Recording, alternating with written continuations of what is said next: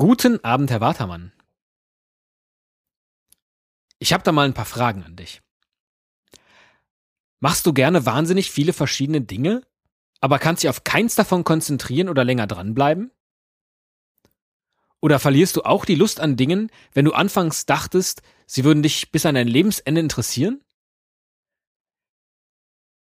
Oder macht es dir Spaß, etwas Neues zu lernen, aber sobald du weißt, wie es geht, langweilt es dich? Findest du es schrecklich, Sachen zweimal zu machen? Änderst du ständig deine Meinung darüber, was du eigentlich machen möchtest?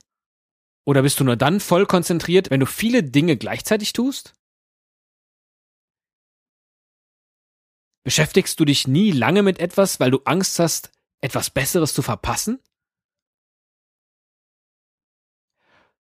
Oder wirst du sogar niemals ein Experte für irgendetwas sein, und bist dir auch nicht sicher, ob du es gerne wärst, aber um Erfolg zu haben, musst du dich doch eigentlich spezialisieren, oder?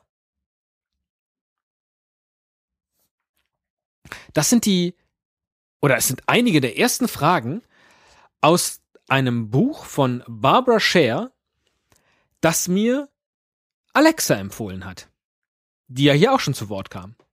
Auf Deutsch heißt das Buch, Du musst dich nicht entscheiden, wenn du 1000 Träume hast. Der englische Originaltitel ist Refuse to Choose. Und ich weiß gar nicht, wie ich mit Alexa darüber ins Gespräch kam, beziehungsweise haben wir uns bei Twitter so ein bisschen hin und her geschrieben. Und sie hat mir dieses Buch für mich empfohlen. Und was soll ich sagen? Ich glaube, dieses Buch verändert mein Leben. Denn wenn jetzt auch nicht alle der Fragen, die ich dir gerade gestellt habe, auf mich 100%ig zutreffen, so bin ich doch genau das, was Barbara Sher in ihrem Buch beschreibt, nämlich ein Scanner. Jetzt ist das Original dieses Buches aus dem Jahr 2006. Ich finde, da hätte man durchaus auf den Gedanken kommen können, diesen Menschentypus oder diesen Charakterzug nicht so zu benennen wie ein technisches Gerät. Im Internet findet man auch eher das Ganze unter dem Begriff Scanner-Persönlichkeit. Aber genau das bin ich. Als Stichwort möchte ich hier nur sagen, der Stefan hat total viele Talente und einige davon kann er auch hier im Job einsetzen. Und das Merkwürdige ist, ganz viele von diesen Fragen, die ich dir da am Anfang gestellt habe, aus der ersten Seite des Buches, die habe ich mir auch immer mal wieder in meinem Leben gestellt. Und irgendwie denkt man ja manchmal, man ist komplett alleine mit so einem Problem. Und dann liest man so ein Buch und denkt, ups, es gibt mehr Leute, die so komisch ticken wie ich. Und naja, ich habe es immer negativ ausgerückt. Irgendwie nichts richtig gut können, sondern alles so ein bisschen. Das kann man aber auch ganz anders sehen. Und genau das macht Barbara Sher. Und ich habe das Buch echt zügig verschlungen. Und ich werde dieses Buch jetzt mindestens noch einmal lesen und mich nochmal an all den Tipps, die Barbara Sher den Scanner-Persönlichkeiten gibt, entlanghangeln, um einfach für mich noch mehr rauszuziehen als aus der Erstlektüre an sich. Also dieser Erkenntnis an sich. Und das sind alles Tipps, die letztlich den Scanner-Persönlichkeiten zeigen, wie sie in dieser Welt, die vermeintlich nur sich für Spezialisten interessiert, also Leute, die in einer Sache richtig gut sind, wie man in dieser Welt als Scanner glücklich wird. Das ist doch mal eine gelungene Abwechslung für einen, der in diesem Podcast schon mal behauptet hat, dass es für ihn so wichtig ist, andere glücklich zu machen, dass er jetzt sich selber glücklich macht.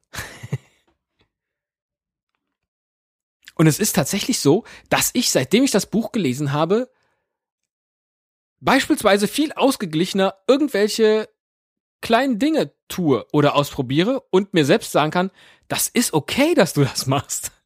Weil bislang dachte ich immer, ach, noch wieder was. Noch ein Podcast, noch irgendeine App, noch irgendein Spiel, noch irgendwas, was dich interessiert und so weiter und so fort. Und es war immer so dieses, oh nee, wann kriegst du es endlich mal auf die Reihe? Oder wann kommt dieses eine Ding vom Himmel herabgefallen, was dich dein Leben lang beschäftigen wird? Oder wie finde ich dieses Ding? Und das wird es wahrscheinlich gar nicht geben. Und das ist total gut so. So, und jetzt werde ich dieses Buch, weil sie gibt halt viele konkrete Tipps, das sind viele Dinge, kennt man auch, wenn man sich schon so ein bisschen mit Arbeitsorganisation oder mit, so Alltagspsychologie und so weiter beschäftigt hat. Aber in dem Buch ist es eben nochmal alles auf diese Scanner-Persönlichkeit zugeschnitten. Ich werde das Ganze jetzt nochmal lesen müssen. Klingt jetzt falsch. Ich will das Ganze nochmal lesen, um mich nochmal von Tipp zu hangeln, um die dann auch tatsächlich konkret umzusetzen. Der Haupttipp, den sie den Scanner-Persönlichkeiten gibt, ist, ein Projektbuch zu starten, in das man erst einmal alle die Dinge, die man im Kopf hat, von kleinen und großen Projekten, die man gerne machen will, erstmal auf so einer Doppelseite festhält und dann sich damit beschäftigt, das Ganze ausarbeitet auf so einer Doppelseite, bis sozusagen der Kopf leer ist. Und nachdem ich das gelesen hatte, das ist somit einer der ersten Tipps, den sie gibt in dem Buch, als ich das gelesen hatte, ich habe das im Zug gelesen, bin ich dann Richtung Arbeit gegangen und in meinem Kopf macht es die ganze Zeit pling, pling, pling, pling, pling von all den Ideen, die da sind, die ich irgendwie mal hatte und die unfertig sind, aber die ich halt irgendwie immer mit mir rumtrage. Und immer mal wieder kommt es irgendwie dazu, dass ich denke, das und das müsstest du ja auch nochmal machen. Und dann habe ich die einfach mal aufgeschrieben. Und das waren wirklich einfach so runtergeschrieben, ich glaube 20 Sachen. Und das war echt so der Moment, wo ich so dachte, ich bin das. Also, keine Ahnung, ich habe mich ganz oft in diesem Buch ertappt gefühlt und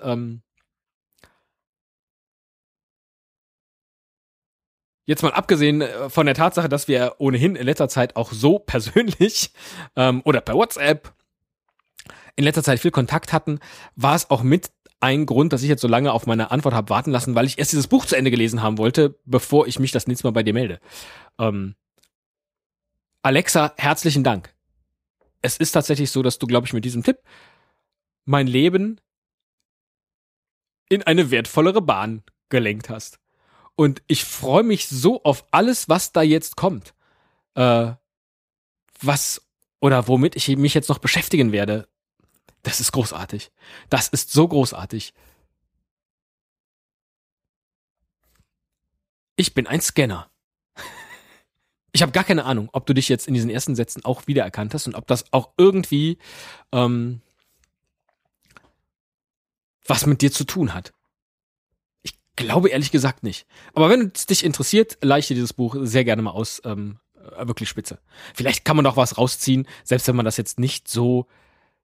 Naja gut, archetypisch kann man es eh nicht sein, weil der zweite Teil des Buches, da skizziert sie halt unterschiedliche Scanner-Typen. Also es gibt jetzt nicht den einen Scanner, sondern es gibt eben ganz unterschiedliche Ausprägungen von Leuten, die immer ganz oft neue Dinge machen müssen oder sich in eine Sache komplett über Wochen vertiefen, es dann aber zur Seite packen und was Neues beginnen. Und viele von denen sind ja so kreative Chaoten, würde ich das jetzt mal nennen. Und das ist was ich jetzt tatsächlich nicht bin. Ich finde mich aber in 2 oder 3 von diesen skizzierten Scanner-Typen tatsächlich sehr, sehr gut wieder. Und ich glaube, diese Sachen muss ich dann nochmal extra lesen und das nochmal selber zusammenfügen, um dann daraus irgendwie so meinen weiteren Beschäftigungsplan mit diesem Buch und mit mir und meinem Leben und alles, was in diesem Kopf da vor sich hinschwirrt, auszutüfteln. Richtig gut. Ich bin echt gespannt, was du sagst und mal gucken. Parallel habe ich jetzt gerade noch angefangen, das Buch Magic Cleaning zu lesen, was irgendwie auch dazu passt, ja, zu diesem Aufräumen. Klingt jetzt so komisch, ne? Im Leben aufräumen, als ob ich so richtig schlimm was durchzuputzen hätte. Vielleicht schon. Zumindest, also alleine dieses befreiende Gefühl, irgendwelche Dinge zu machen und zu sagen, ja, es ist völlig okay. Ich glaube, das ist was du ohnehin schon hast. Das tut mir gerade so gut. Richtig super. Alexa, noch einmal. Herzlichen Dank. Und herzlichen Dank auch an Sandra, die uns beiden eine E-Mail geschrieben hat. Eine langjährige Esel- und Teddy-Hörerin, die auch über Both Sides of the Story gestolpert ist. Ja, und ich weiß nicht. Das sind so E-Mails, die kann man einmal, zweimal, fünfmal, 10-mal lesen und es wird einem jedes Mal wieder warm ums Herz. Gern geschehen, Sandra. Echt.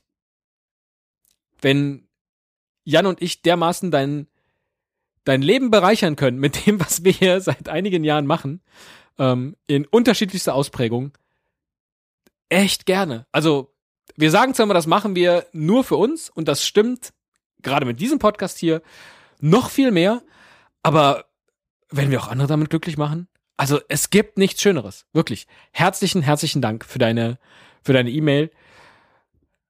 Wenn sonst noch jemand, und jetzt richte ich mich dann doch wieder an ein Publikum, wenn sonst noch jemand irgendwie was Nettes uns sagen möchte, immer und nur zu. Auch gerne als Audiofile. Das spielen wir hier ab.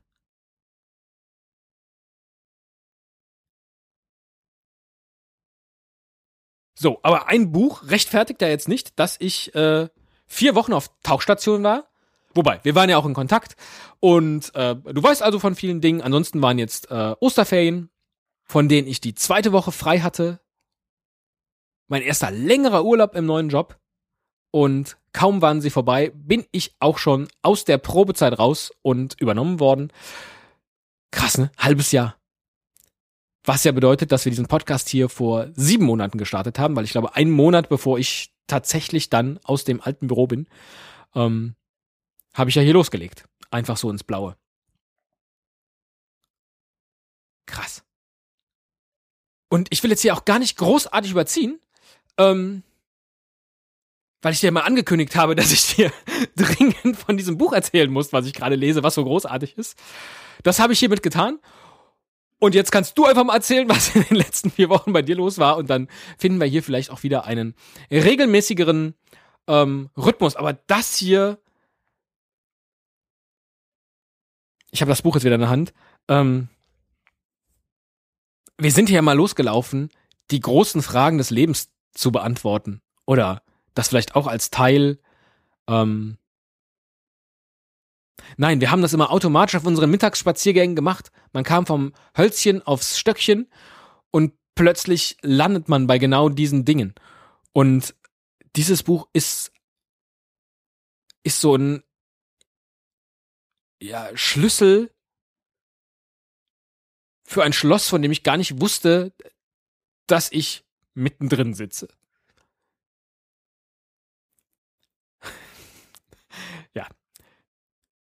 Schlechte Metaphern kann ich ganz gut. Bin ich halt kein Spezialist drin. Lieber Jan, ich freue mich von dir zu hören.